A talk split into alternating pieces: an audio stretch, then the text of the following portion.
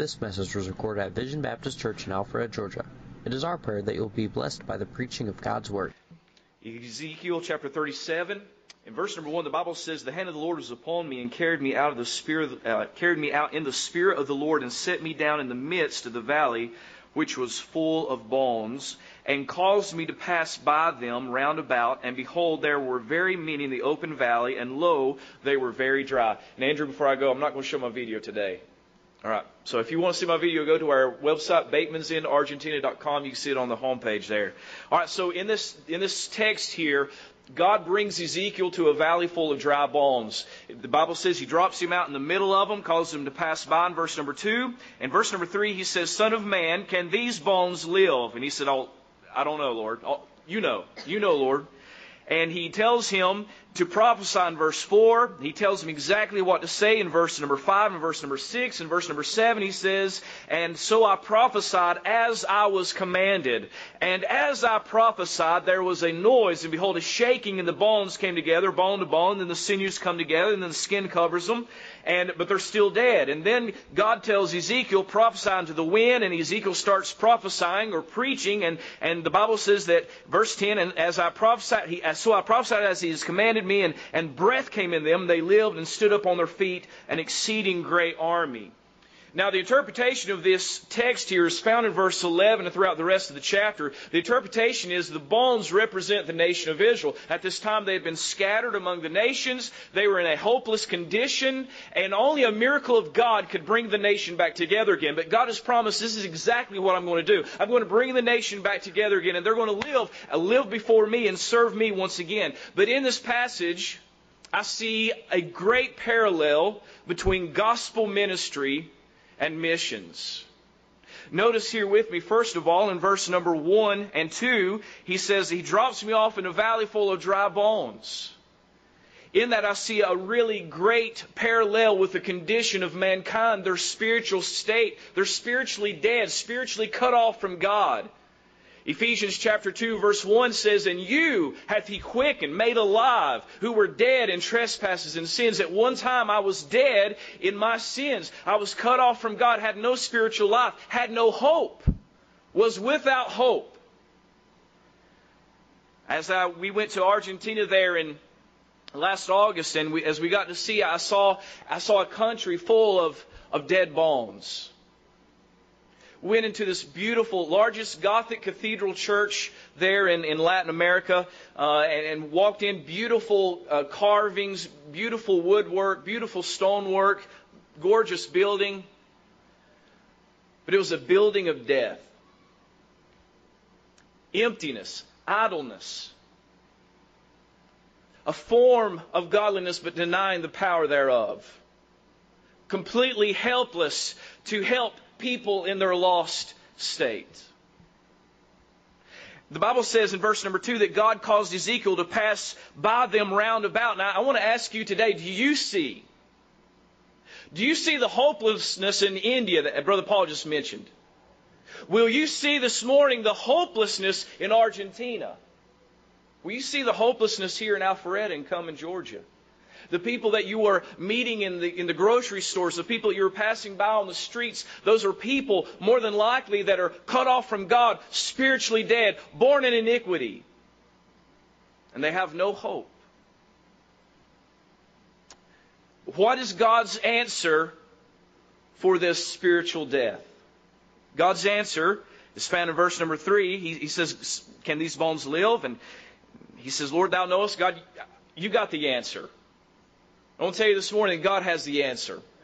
He's the only one that has the answer. And his answer for this spiritual deadness is in verse number four. He says, prophesy upon these bones. In, in other words, prophesy means to declare, to speak God's word. That's his answer for spiritual death. Nothing less than the proclaimed word of God. And God's word works. It always works. He gave the promise here that it was going to work. He says, I will and they will. I will and they will. I'm glad God takes the initiative. In the garden, He took the initiative when Adam and, and Eve ran off and they were naked. They weren't seeking God, but God came seeking them.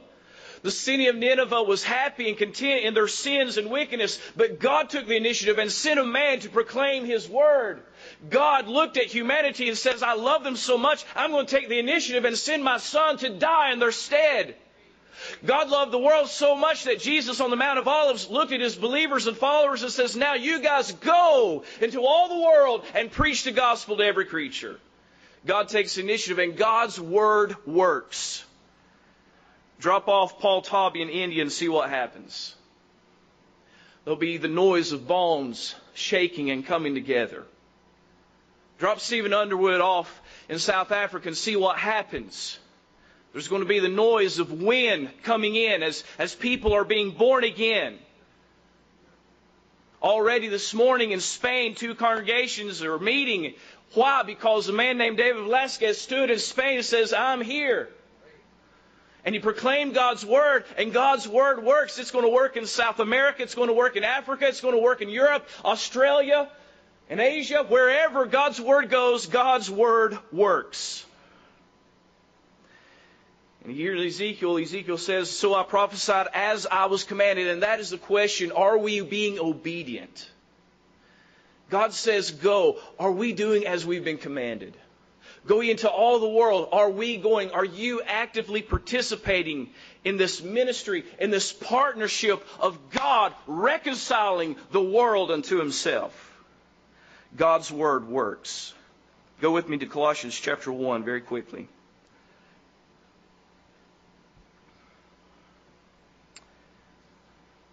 In Colossians chapter 1, I kindly mentioned it briefly last night, but in verse number 3, Colossians 1 3, he says, We give thanks to God and the Father of our Lord Jesus Christ, praying always for you, since we heard of your faith in Christ Jesus and the love which ye have to all the saints for the hope which is laid up for you in heaven, whereof ye heard before in the word of the truth of the gospel, which is come unto you as it is in all the world, and bringeth forth fruit, as it doth also in you, since the day ye heard of it, and knew the grace of God in truth.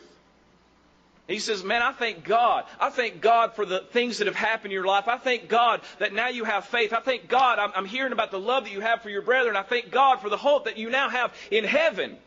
But how, how did they get that faith?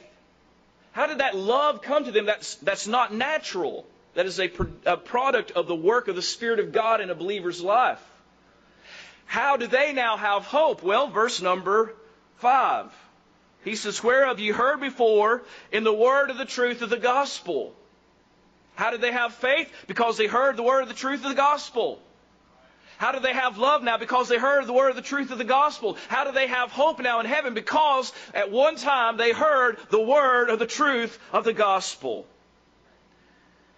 And in verse number six, he says, Which is come unto you.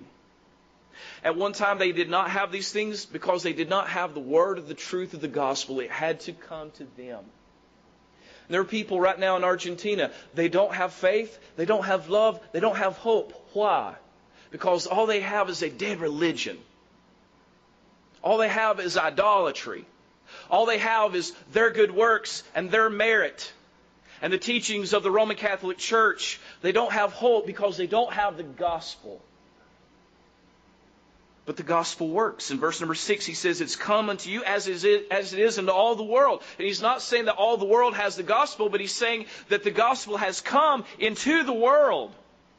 And Paul looks over Asia Minor and he looks over Greek and, and he's looking and he's seeing the gospel's landed in Ephesus and what's happening. Churches are being born. The gospel's coming to Corinth, and what's happened? People have been coming up out of their graves, their spiritual graves, because eternal life has come unto them. In verse number six, he says, The gospel's coming to you and all the world, and it brings forth fruit, as it does also in you since the day you heard of it and knew the grace of God in truth. Here's the thing the gospel works wherever it goes. Wherever it goes. Amen. Take your Bibles and turn to Matthew chapter 5, if you will. Matthew chapter 5. Brother Bateman said, drop me off in South Africa and there'd be a wind. I wasn't quite sure where he was going with that. Thought maybe he was saying that I was full of hot air. But, uh, amen. Brother Jeff was just talking about seasons. And right now, here in the South, we're in a season. Our Saturdays Uh, oftentimes, except for yesterday, of course, uh, what we do is we fire up the grill, we turn on the television, and uh, we watch football. Uh, Saturdays in the South, we are known for football. Now, yesterday was a bad day for you guys. It was also a bad day for us, so I won't dwell on that. But um, Saturdays in South Africa, they're known for something much different. As much as Saturdays in the South, they're known for football. Saturdays in South Africa are known for their funerals. While we were on our survey trip in June, we were able to witness one of these Saturdays. We went to a very large cemetery just on the outskirts of the townships. And we saw that they had erected these tents, much like the old fashioned tent revivals. And what they'll do is they'll start very early in the morning and they'll have one funeral right after the other. As soon as one funeral leaves, it will immediately be replaced with another one. Normally, the oldest male of the family, as soon as they have buried their loved one, he'll go and he'll spend an entire month's salary and he'll purchase a bull or a goat. And for the next three days, they will sacrifice and worship their ancestors, the ones that they had just buried. You see, Saturdays in South Africa are the day that the dead bury the dead. While we were there, we were witnessing this taking place, and these two police officers approach us. Certainly, they're curious as to why three carloads of uh, of white people are there in the Black Township Cemetery, and so they begin to question us. And I explained to them that I'm a preacher, and, and I wanted to learn about their culture and their traditions, so that I could uh, be more educated when I come to preach to them. And this man looks at me, this police officer looks at me, and he says, "I'm a Methodist." And I believe in Jesus Christ. Well, naturally, I'm very excited about this and I'm intrigued, and so I begin to ask him questions. And for the next hour, these two police officers take our group and they begin explaining to us about the customs and traditions of the Xhosa people. But he tells us, he talks to us, and he, he, he tells us, and he says this he says, Our ancestral worship is okay. He said, because the truth is, is that yes, we believe in Jesus, but God is far away, and our ancestors are close. And so if we remain faithful at these sacrifices, if we spill the blood of bulls and goats, then they, on our behalf, will go to God the Father who is far away, and they'll intercede on our behalf. For the next hour, that conversation progressed, and I'm standing there talking to this man. And he tells me again, one on one, he says, I believe in Jesus Christ. But he says, as long as you understand this, this will help you when you preach to our people. Our ancestral worship is okay. As long as we know that Jesus is a better high priest. And with everything within me, I'm looking at this man and I'm screaming on the inside, No, sir, this is not okay. It's idolatry. And Jesus is not simply a better high priest, He is the high priest. And Jesus said, I am the way, the truth, and the life. And no man cometh unto the Father but by At the end of that conversation, that police officer got in his vehicle just as dead and lost in his trespasses and sins as those that were practicing the animal sacrifices there at the cemetery. And so that brings us to Matthew chapter 5. Jesus is preaching his very first message. He's directing it towards his disciples as he sits to teach them, but he has the multitude in sight. He's directing his attention at them with all the others able to hear and receive and respond. And he goes through a series of blessed are the poor in spirit, blessed are they that mourn, blessed are the meek, blessed are the merciful, blessed are the pure in heart. He goes through this whole span and he challenges the customs and traditions that for generation to generation that they have believed and trusted.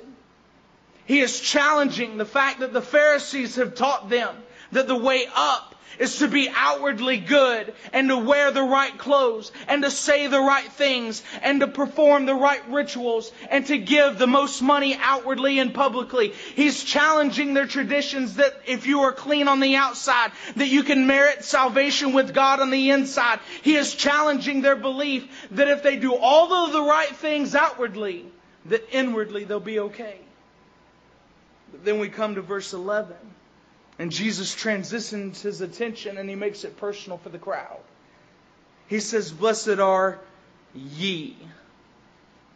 He says, Blessed are ye when men shall revile you and persecute you and shall say all manner of evil against you falsely for my sake. He says, Remember this, fellas. First of all, you're blessed. How many of you went to bed hungry last night? Would you raise your hand? How, how many of you did not have a roof over your head when you woke up this morning? Would you raise your hand? How many of you have never heard the gospel of the Lord Jesus Christ? Would you raise your hand? Just, just in case you've forgotten, you're blessed. You are blessed this morning. And then he tells us, he says, Blessed are ye when. You see, the truth of the matter is, is that our trials, our struggles, the storms that we face in life, it's not a matter of if they will happen, it's a matter of when they will happen. And Jesus reminds us that even in the midst of those storms, that we are blessed. We are blessed this morning. And he goes on to tell us, he says in verse 12, rejoice and be exceeding glad. In James chapter 1 and verse 2, it says, My brethren, count it all joy when you fall into diverse temptations. Knowing this, that the trying of your faith worketh patience. And let, have, and let patience have her perfect work that you may be perfect and entire, wanting nothing or lacking nothing. You're blessed this morning. And the truth of the matter is, is that we will face hardships. The ministry, church, with your family, it's not always going to be easy. There are going to be seasons in our life where we'll look to the God of heaven and we will not see the fruits of the labor and we'll look to Him like Isaiah and we'll say, Lord, how long? How long must we labor? How long must we toil? How long must we sweat? How long, Lord? But the promise of God is this, that His word will not return to Him void. And if we abide in Him, that He will produce the fruit. And from generation to generation, we can create a new culture of those who have trusted Jesus Christ. And instead of practicing their ancestral worship, they worship the one true God of heaven who has paid the ultimate sacrifice for them. This morning, you're blessed. He addresses our attitudes towards persecution, towards hardships, and he says, rejoice. And then he defines our purpose. In verse 13, he said, Ye are the salt of the earth. You see, the truth is this morning is that salt is what you are. It is not what you do. Each and every day you will go to your workplace, you'll interact with your workmates, your friends, your neighbors, and you will be a living testimony of the Lord Jesus Christ. Ye are the salt of the earth. I'm reminded of what Paul said in Philippians chapter 2 verses 5 through 10. He tells the church, he says, Let this mind be in you, which was also in Christ Jesus, who being in the form of God thought it not robbery to be equal with God. You, the truth is, is that Jesus Christ, it was not a crime for him to be equal with God because he is God. In John chapter 1 and verse 1, the Bible says, In the beginning was the Word, and the Word was with God, and the Word was God. Jesus Christ is as much God as God the Holy uh, Spirit and God the Father and he, he left the glories of heaven. He said he humbled himself and became obedient unto death, even the death of the cross. The Bible goes on to say that wherefore God has also highly exalted him and given him a name which is above every name. That at the name of Jesus every knee should bow of things in heaven and things in earth and things under the earth. And that every tongue should confess that Jesus Christ is Lord to the glory of God the Father. I'm so looking forward to that day where we can stand before Him knowing that we've placed our faith and trust in Him in this life and we can praise and exalt His name in the next. But the truth is, is that there will come a day where every knee will bow and every tongue will confess that Jesus Christ is Lord. But the sad reality is, is that, that for millions and billions that have not done so in this life, they will do so in the next. And that very next moment will be in an awful, eternal, burning hell. The truth is, is that hardships is not a matter of if, it's a matter of when. And our attitude toward it should be rejoice. Because remember, you're blessed. And you serve a purpose. You are the salt of the earth. Thank you. Let's open up our Bibles to Ephesians chapter 4, and let's uh, read verses 17 through 20. Ephesians 4, 17 through 20. And the Word of God says, This I say therefore and testify in the Lord that ye henceforth walk not as other Gentiles walk in the vanity of their mind, having the understanding darkened, being alienated from the life of God through the ignorance that is in them because of the blindness of their heart, who being past feeling have given themselves over unto lasciviousness to work all uncleanness with greediness, but ye have not so learned Christ. When I was growing up, it seems that all my life, all I've heard is that Spain is a country that is hardened to the gospel. That the people in Spain don't want to have anything to do with Christ. That ministry in Spain is going to be an impossible tax, task. Might as well not go to Spain. And uh, I will confess that growing up, that form of thinking, that way of thinking affected me. When I surrendered my life to be a missionary when I was 11 years old, I was determined that I would go anywhere in the world except for Spain. I wanted to go somewhere that was easier, and I wanted to go somewhere where I would be able to see God really working. That was until I read Ephesians chapter 4. And uh, what we see here is that it isn't only Spaniards that are hardened to the gospel. Everyone apart from Christ is hardened to the gospel. That is what we find in our text today. In these verses, we find a description of man's condition apart from God. I want you to understand that these verses describe all of us before knowing Christ. I want to go through these verses very quickly, and I want you to understand that this is a description of all of mankind. All of us apart from Christ, this describes us perfectly. And what Paul is doing here is giving a description to these believers at Ephesus of what they were before they knew Christ. Look what it says here. This I say therefore in verse 17, and testify in the Lord that ye henceforth walk not as other Gentiles walk. So he's going to describe the way that other Gentiles walk. Gentiles were the people that were devoid of God, separate from God. They didn't know anything about God. That's us, by the way. That's all of us before we knew Christ. But this is the description that he gives. He says, they walk not, I'm sorry, walk not as other Gentiles walk in the vanity of their mind. Vanity has to do with meaninglessness, has to do with emptiness. You see, this world is full of people that are leading empty lives. They have no real purpose for their lives. They get up every day and they're doing things, and they may have a purpose, but their purpose really doesn't mean anything because, in the end, whatever they're living for is uh, going to be to no avail. And that is the way people are living their lives. And it says, having the understanding darkened. People that cannot understand the truth of God because their minds are darkened. It says, being alienated from the life of God that phrase there teaches us that at one point they were connected to the life of God, but at some point they became alienated. That's what we call in the Bible the fall. Man became alienated from the life of God. Am I just describing Spaniards here? Let's keep on reading. Through the ignorance that is in them, the Bible says in 1 Corinthians chapter 2 that those that are not saved cannot understand the scriptures.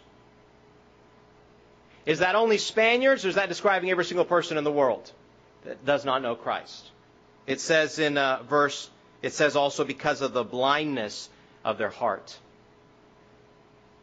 Who, being past feeling, have given themselves over unto lasciviousness to work all uncleanness with greediness.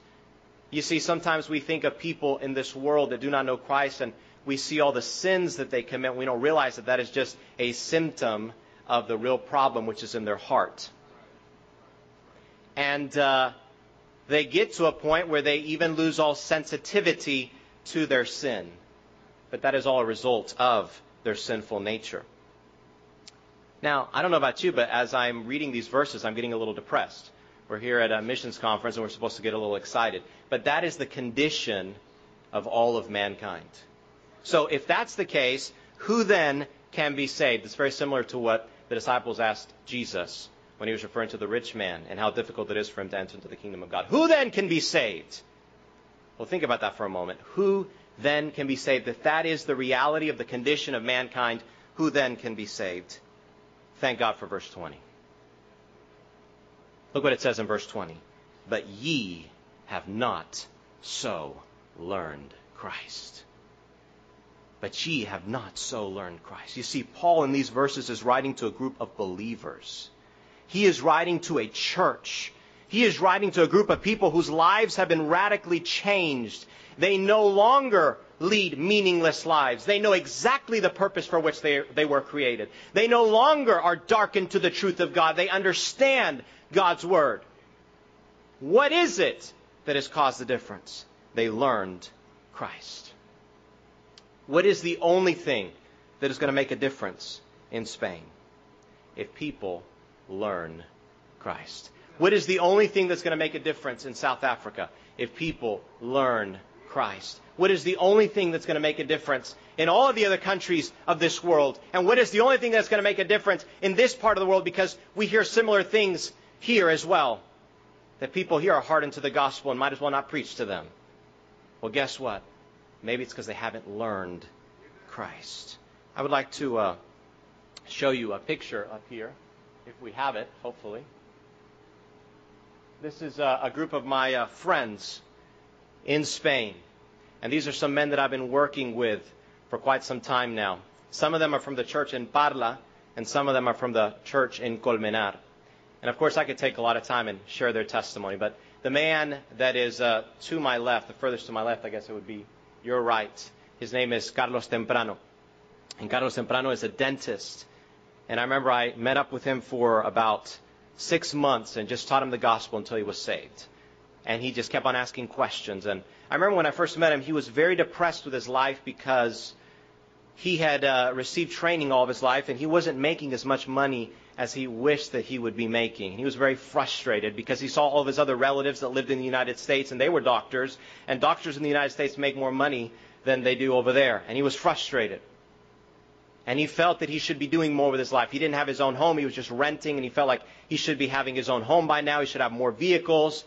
And uh, it's amazing to see what God's doing in his life. He's actually teaching the young people in my absence. He has been teaching through the book of Colossians. And actually, he goes through John Pearson's, Brother John Pearson's offering devotionals. And he went through a series on contentment.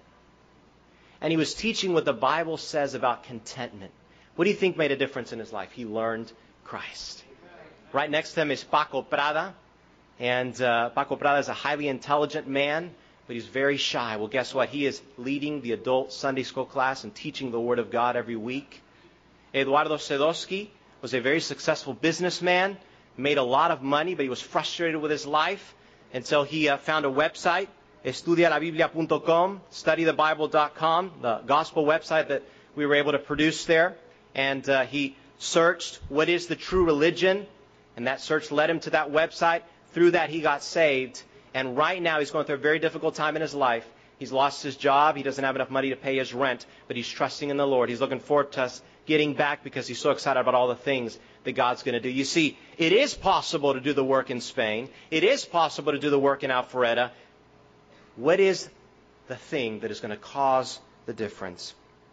People must learn Christ. Because when Christ enters into their lives, it makes a difference. I want to leave you with three truths that I hope you will remember. Number one, all men are hardened to the gospel.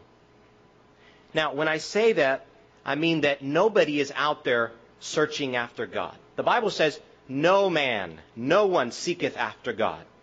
Nobody is saying, please give me the gospel. Anywhere you go, if you go to Peru, if you go to Argentina, if you go to these countries that people say that it's really easy, no, they're not looking for the gospel over there. They're not interested in the gospel. Second thing is that salvation is a miracle. I hope you understand that. You see, it's not just a miracle in Spain. It's amazing how every time somebody gets saved in Spain, people say, wow, what a miracle. Well, guess what? When people get saved in Argentina, it's a miracle. When people get saved here, it's a miracle. No matter where you go in the world, it's a miracle. Because if what we read about mankind is true, then in order for that to change, it has to be a miracle. And the third thing is that only where Christ is taught are lives changed. Only where Christ is taught are lives changed. So what do we have to do? We need to go and make the gospel known and teach Christ. God bless you. All right, take your Bibles if you would and open them with me to 2 Corinthians chapter 5. 2 Corinthians chapter 5 and verse 18. If you're here today for the first time or you're, uh, or you're are here uh, visiting, uh, I want to thank you for coming. We're in the middle of our uh, missions conference. Today will be the last service this morning. We've been doing this since Thursday night. We are big on taking the gospel of Jesus Christ to the world. We believe that there's only one way to go to heaven, and that's through Jesus Christ. We believe that all men have sinned. We believe there is a real heaven and a real hell. And we believe that God loves people and He wants everybody to be saved. And it's our job to do everything in our power to get the gospel to the world. So if you haven't filled out your faith promise card, I want to challenge you to think about what you'll do over this coming year. Now, let me just say something.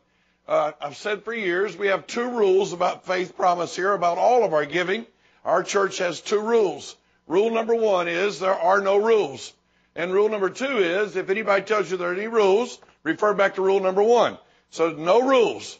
But I do want you to know, I do want you to know that we hope you will give and get involved. The Lord wants you to give not out of necessity, not because there's a great need, not because there's an emotional pull, but He wants you to give because you love Him and you love His causes, and you're doing that with a cheerful heart. He loves a cheerful giver. Can you say amen right there? Yeah, I want you to imagine Christmas coming up here in December and you get your kids around and you say, well, I have to give you kids a gift. It's, it's just not optional. It's Christmas and I'm forced to. So take your gifts.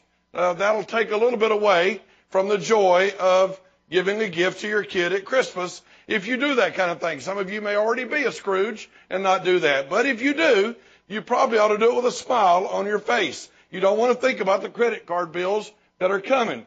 You also don't want to give grudgingly. You don't want to say, oh, just take it. You want to say, man, I'm excited.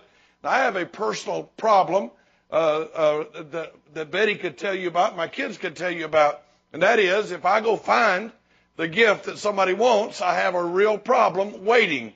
So I will go, I'll figure out what to give, and I will get so excited about giving the gift, and I'll walk in and I'll say, Betty, uh, let's go ahead and have Christmas right now. And she'll say, no, we can't have Christmas now. We have Christmas on Christmas Day. She plans everything. I plan nothing.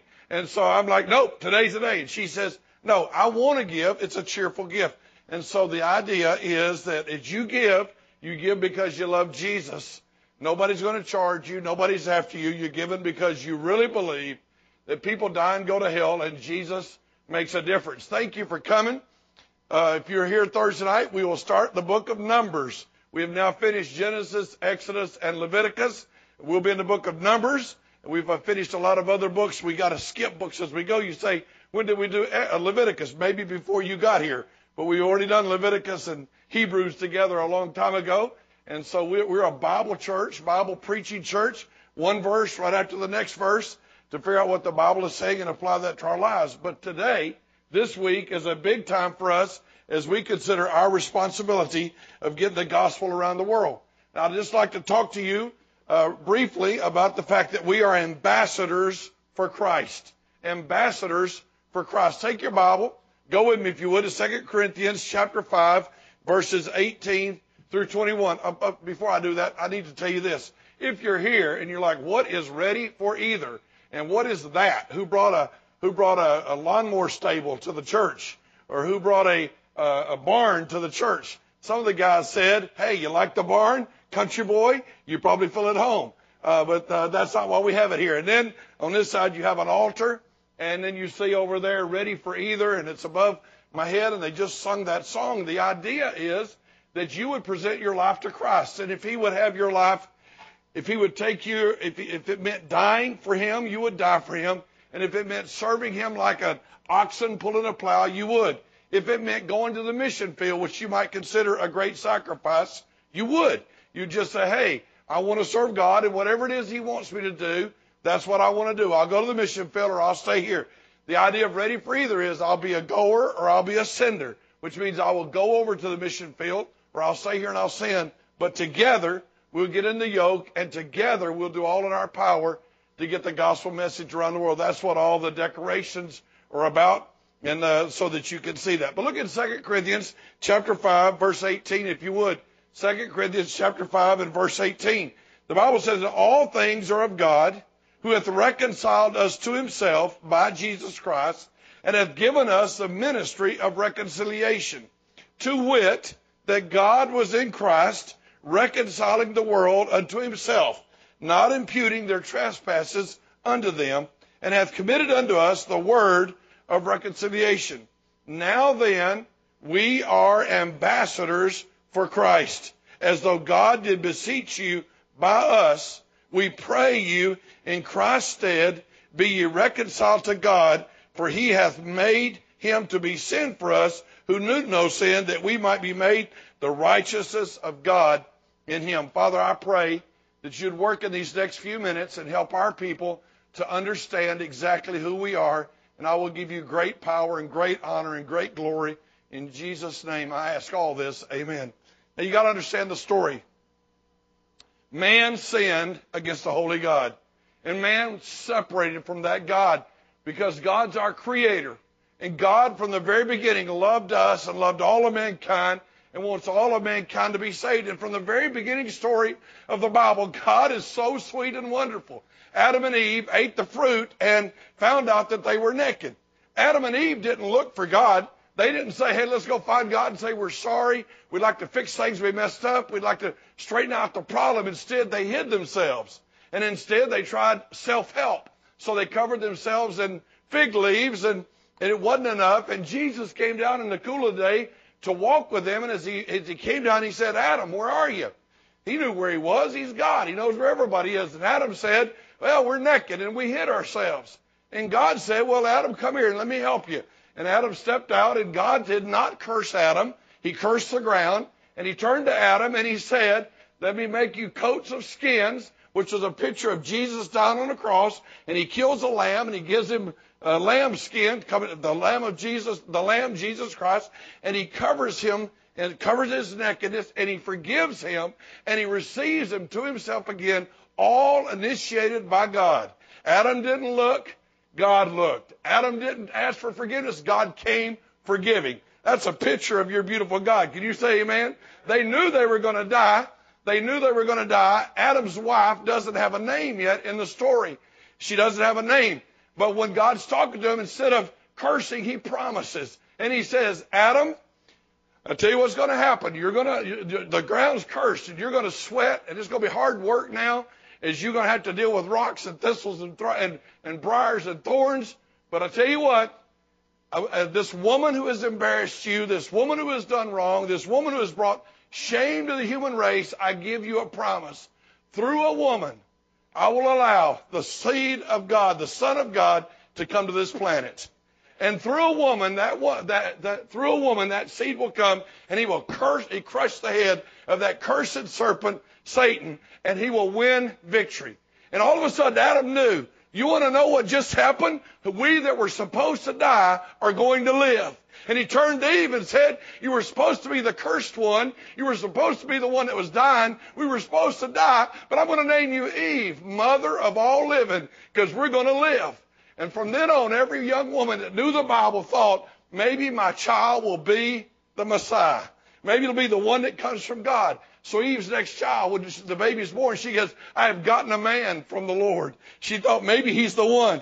And by the way, when you get over to 2 Timothy, you find out that through childbirth, the woman would be saved. And what the story was, was that Eve had brought shame on the human race. Eve is the one that ruined everything, ladies. You ruined it all. But in the New Testament, God said, I'll give woman her dignity back. I will let her be the, the doorway, the portal through which the Son of God will come back to earth. And he gave women their dignity back. He saved her. He rescu- rescued her. And today, when Father's Day comes around, we're just glad we get noticed. But Mother's Day comes around and the whole planet operates around you. From the cursed woman to the praised woman by the promise of the Savior. Is that good or not?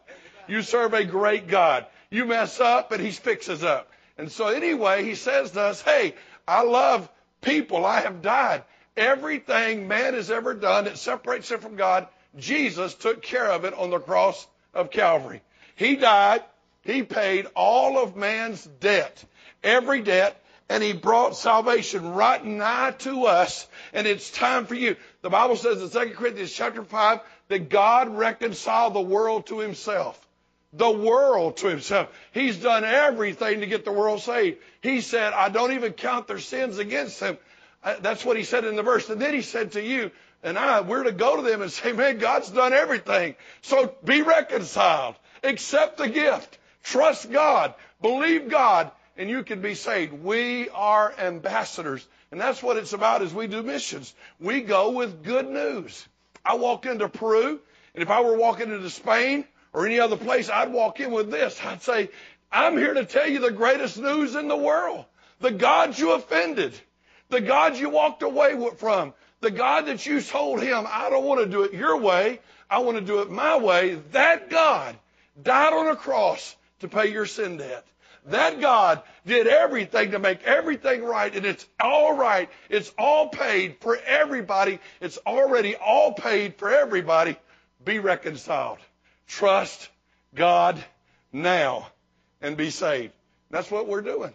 That's what the ministry is about. The ministry is about not an angry God who wants everybody to go to hell, totally the opposite. A sweet and wonderful God who loves his creation, who went their own way. Now you need to understand all men have sinned. But what sin is, is when you do your own thing. See, some of you, because you're Georgians, or you're from the southeast, you kind of got the idea that sin is when you do some big, bad, perverse act that's against the law. And, and you, you get to pick and choose what they are. You know, we think, well, murder, that's really bad, and, and, and, and, and rape, that's really bad, and pedophilia, that's really bad. But in Bible terms, sin is whenever you do your own thing, whatever that is. Whenever you do your own thing and not the God thing. We have all gone out of the way. We've everyone turned to our own way. That's what sin is. Sin's when you do what you want. Sin is when you, like Adam, go back there and say, mm, I do have a problem. I'm kind of like naked here. Let me figure out how I'll fix my problem. And that's what the whole thing is about sin. And everybody's frustrated, man. Alcohol's trying to cover it up. Drugs trying to cover it up. Money's trying to cover it up.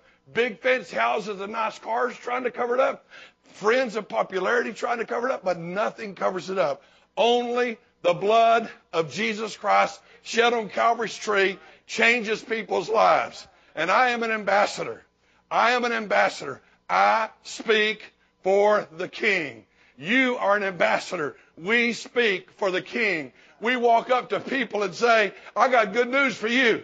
You ain't got to do anything but believe Him. He's already done everything. You've heard the story, I'm sure, of the little kid that comes running in after church in the old country church. He runs up to the pastor and says, Preacher, preacher, I want to get saved. What can I do to get saved? And the preacher said, Sorry, son, too late. Too late for you. And the kid says, Too late, I can't get saved. He said, No, too late for you to do anything. It's all been done. You can just accept the free gift. Amen. It's all done. So salvation in Christianity is not a list of rules, not a bunch of stuff you're supposed to do. True Christianity is this it's been done. God paid the debt. God Himself paid the debt. God was in Christ reconciling the world to Himself. So here's the great news. We are meeting here today not to go about and get everybody to believe in an American dream. And we, I, I have no desire to watch a Spaniard believe the American dream. The American dream, I hate to say it, but has a whole lot of problems in it. In the American dream, people may abort babies. In the American dream, People may do all kind of wicked stuff. I'm here to talk to them about the heaven dream.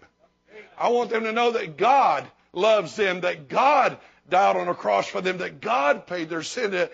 And that's what we're going to take out. So every missionary leaves here, they're not going to make anybody Republicans or Democrats. We're not going to spread the cause of capitalism or, or democracy. We're going to spread the cause of the heavenly kingdom.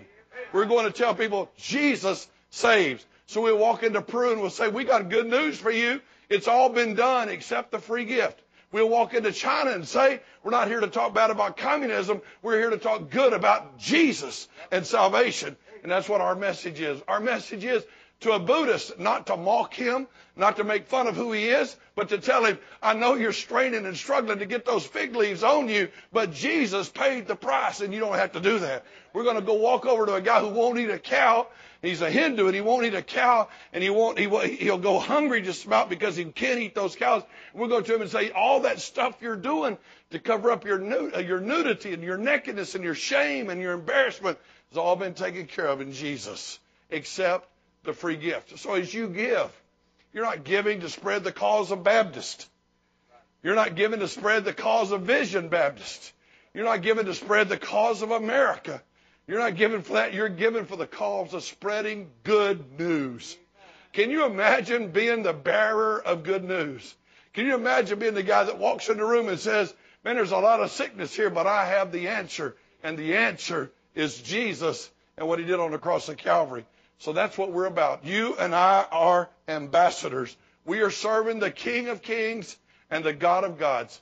We are sharing His Word. So this morning, two things and I'll be through. Number one, do you know that your sins have been forgiven?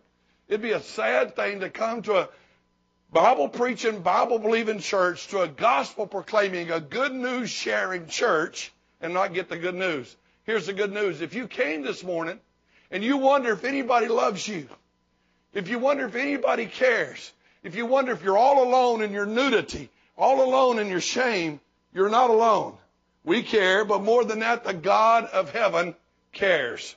Last night, during the middle of the night, my wife got a text from someone out in the Midwest, and they said, Hi, Miss So and so, if this is you, this may be my last goodbye. She, it's kind of like a little suicide note text to Betty in the middle of the night. Somebody feeling alone, somebody feeling hurt, somebody that has nowhere to turn. And if that's you this morning, I'd just like you to know there is somewhere to turn.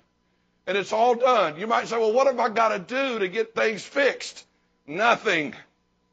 Nothing. Trust Jesus. Turn from yourself. Turn from trying to put on your own uh, garments. Turn from trying to cover up your shame and turn to Jesus and what he did on the cross at Calvary and you can be saved. How do I go about doing that? The Bible says that all of us have sinned. You're not alone. Everybody everywhere sinned. For all have sinned and come short of the glory of God. There's none righteous, none good, none perfect, not a one anywhere in the world. And when you sin, the wages of sin is death.